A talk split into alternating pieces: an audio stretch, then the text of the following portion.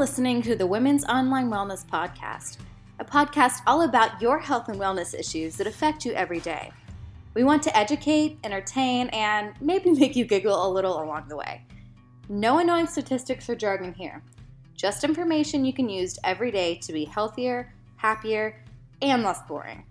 All right, here's your host, OBGYN Dr. Ron Eaker.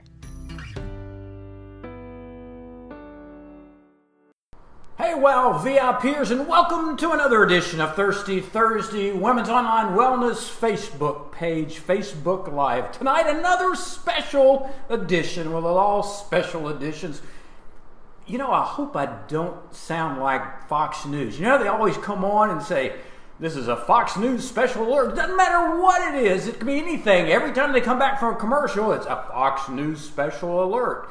I uh, hope I'm not sounding like that. I mean I can imagine one day I'd love to see this one day them come back from a commercial and say, "Well, thank you, Steve. Well, wait a minute, we've got a Fox News special alert today in Augusta, Georgia.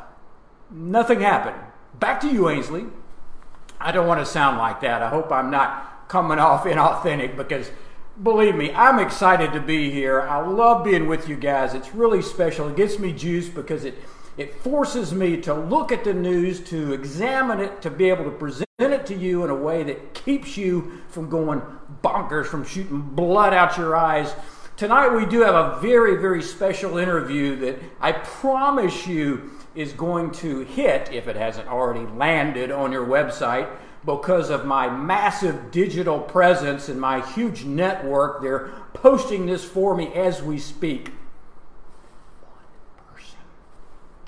But anyway, it's a great interview on answering all those questions that you posted a couple of weeks back. Remember back when I was asking if you had any kind of nutritional questions, anything you needed answering about diet and nutrition in the era of COVID, and maybe not even related to COVID, but anything like that. It wasn't just for my own enjoyment to sit up and read in the middle of the night. I actually compiled all those and pulled in an expert, pulled in someone who really knows what they're talking about, a registered dietitian, and I asked those questions and we got them answered. So immediately, immediately after you finish watching me tonight, and I promise it's going to be brief, but immediately after you finish that, you should find on your feed, and if you don't, just refresh. I learned this a while back. You got to refresh either click out of Facebook and click back in and refresh, and sometimes then it'll show up on your feed. But it's a great interview that's going to answer your questions. And if you have some additional questions that we don't cover, post them on here, and I promise I'll answer them. You know that. You, you see me do that. I love to answer your questions. I answer every single question. So I enjoy that interaction. I enjoy that uh, getting together to go over that. So please, if we don't answer your questions on this interview, that doesn't mean I didn't like your question. It just means we didn't have time to get to everything. So be sure you watch that after we finish with you today. But I thought I was really trying to get away without talking about a lot of COVID stuff tonight. I, am tired of this stuff, like I know you are, but it's still here, and I've got a confession. My name is Ron, and I'm a COVIDaholic. It started out really simple. It wasn't anything I anticipated. I just found myself three or four months ago looking at a few news feeds, reading a little bit about COVID, coronavirus, goes by many names. And I really didn't think much about it. I would never really look at anything before five. I, I, I kept it simple. I found myself looking at a few more sites each night. You know, I'd get a little bored and I'd start looking at more and more sites. And I found out that after a while, it took more news feeds about COVID, more articles, more studies to kind of get the same effect.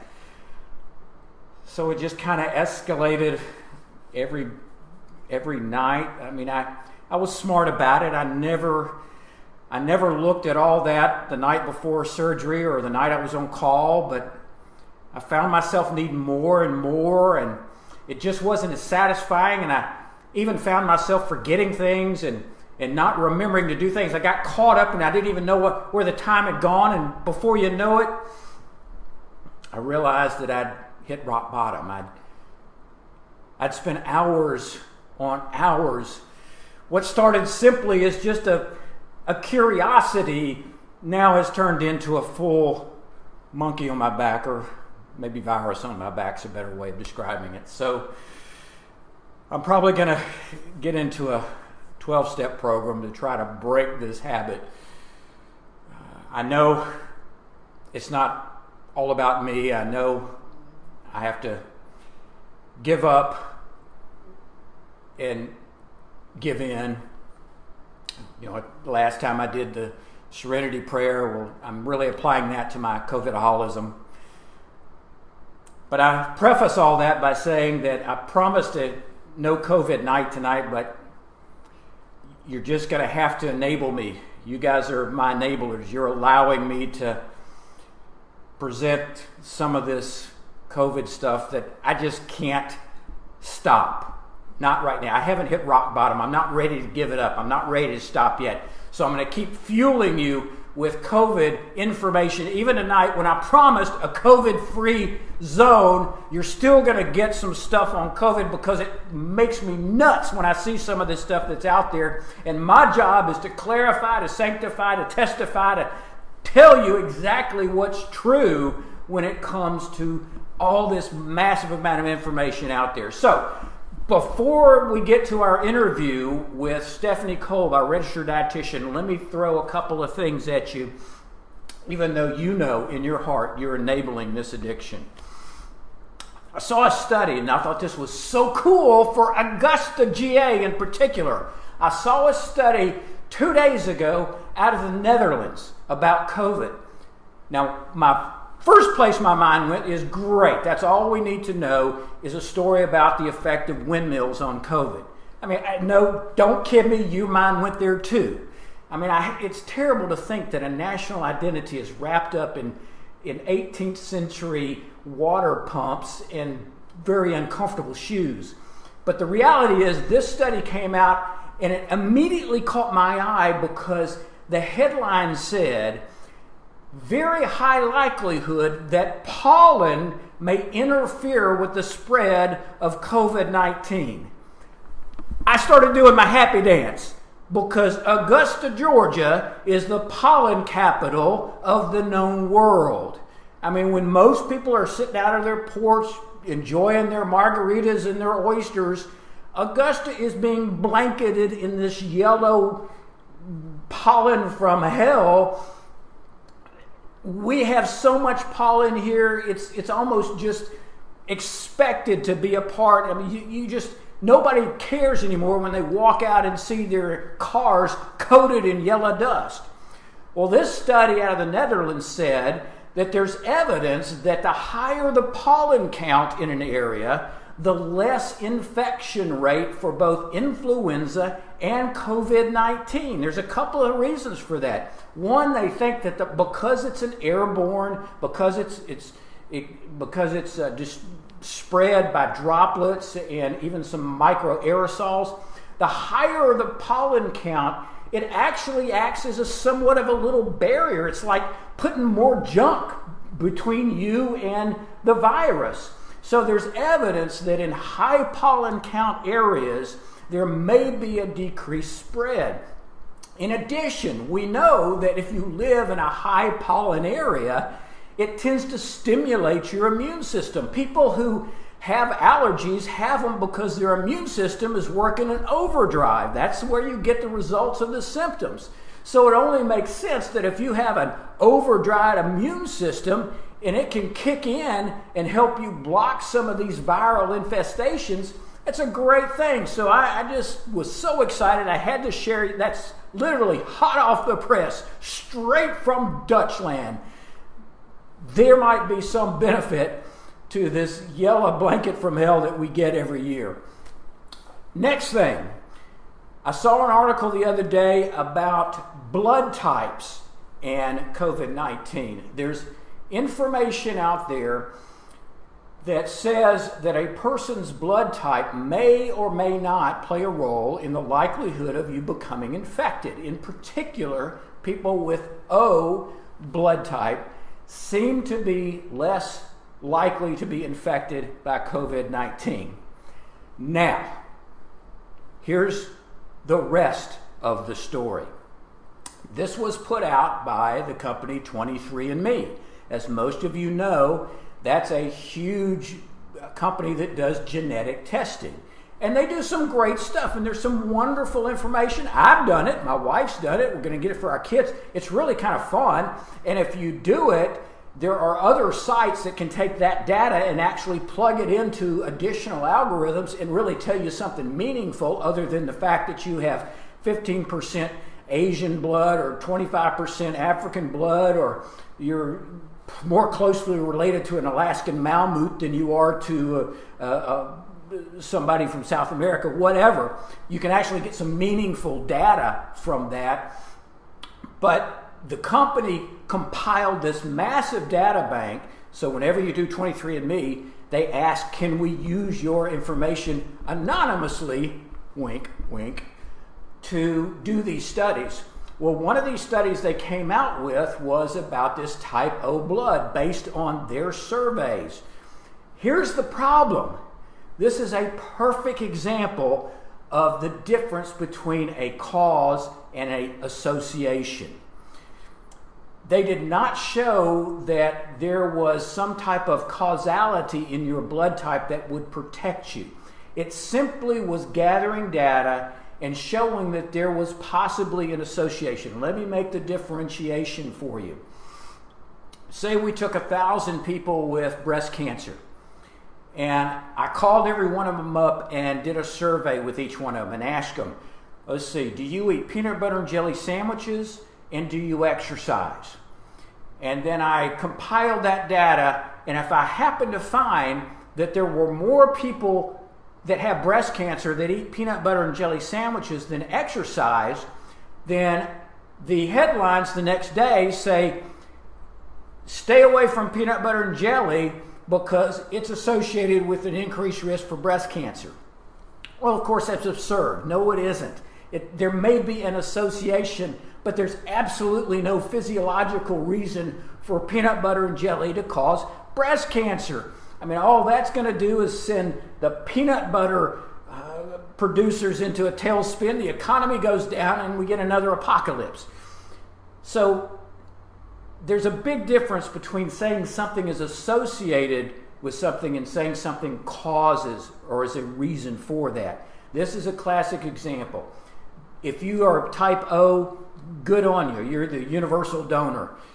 But you are not immune from COVID 19 by any stretch. There are millions of people with type O blood who have contracted COVID 19.